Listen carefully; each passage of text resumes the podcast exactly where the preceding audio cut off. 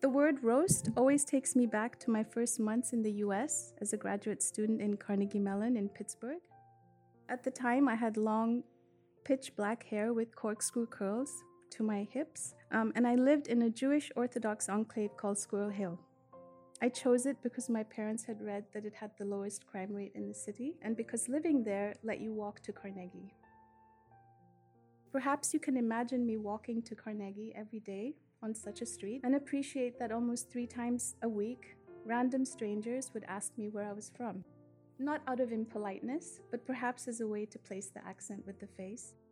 But I would reply, I'm Indian, to which the next question was, which tribe?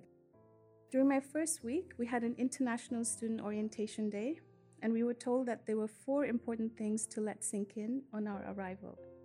American people love cleanliness. Please bathe regularly with soap and use deodorant.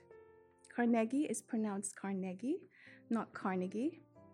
Pittsburgh is the original home of the world famous Heinz Company.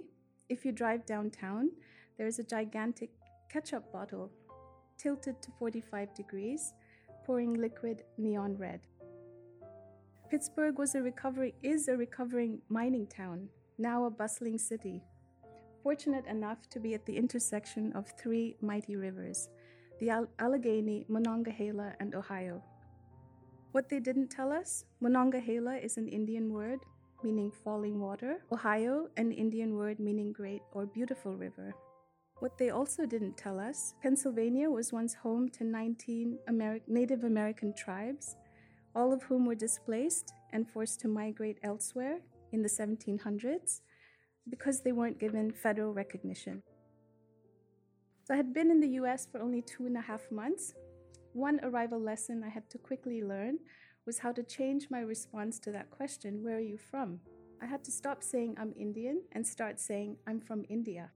The idea of the roast is also about my sinking into a great American tradition. So this is about food, eventually. But oddly enough, it was my second lesson about Native Americans, though this time about the selective endurance of collective amnesia. I had a wonderful roommate, and to this day, she's a beloved friend. And she decided that my first Thanksgiving be an occasion, even if it turned out to be in excess of what is done traditionally. We would each have a pie of our own, and she took our orders pumpkin, sweet potato, pecan, apple, and chocolate pudding. Um, so each of us had our own pie. I was also witness to the great drama and stress that comes with hosting Thanksgiving dinner who to invite, who to conveniently forget to invite. She spent close to three weeks preparing our gorgeous mid century home, organizing dinner according to tradition. This again created conflicts of what a traditional Thanksgiving dinner should look and taste like. One of my roommates was a vegan activist from Ottawa, but none of us, not even he, wanted a tofurkey.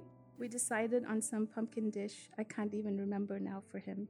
She was also in constant debate with her boyfriend, who insisted that a real Thanksgiving turkey was made by smothering one hand with butter and then insert holding using the other hand to part skin and flesh to put the hand with the butter into the fold.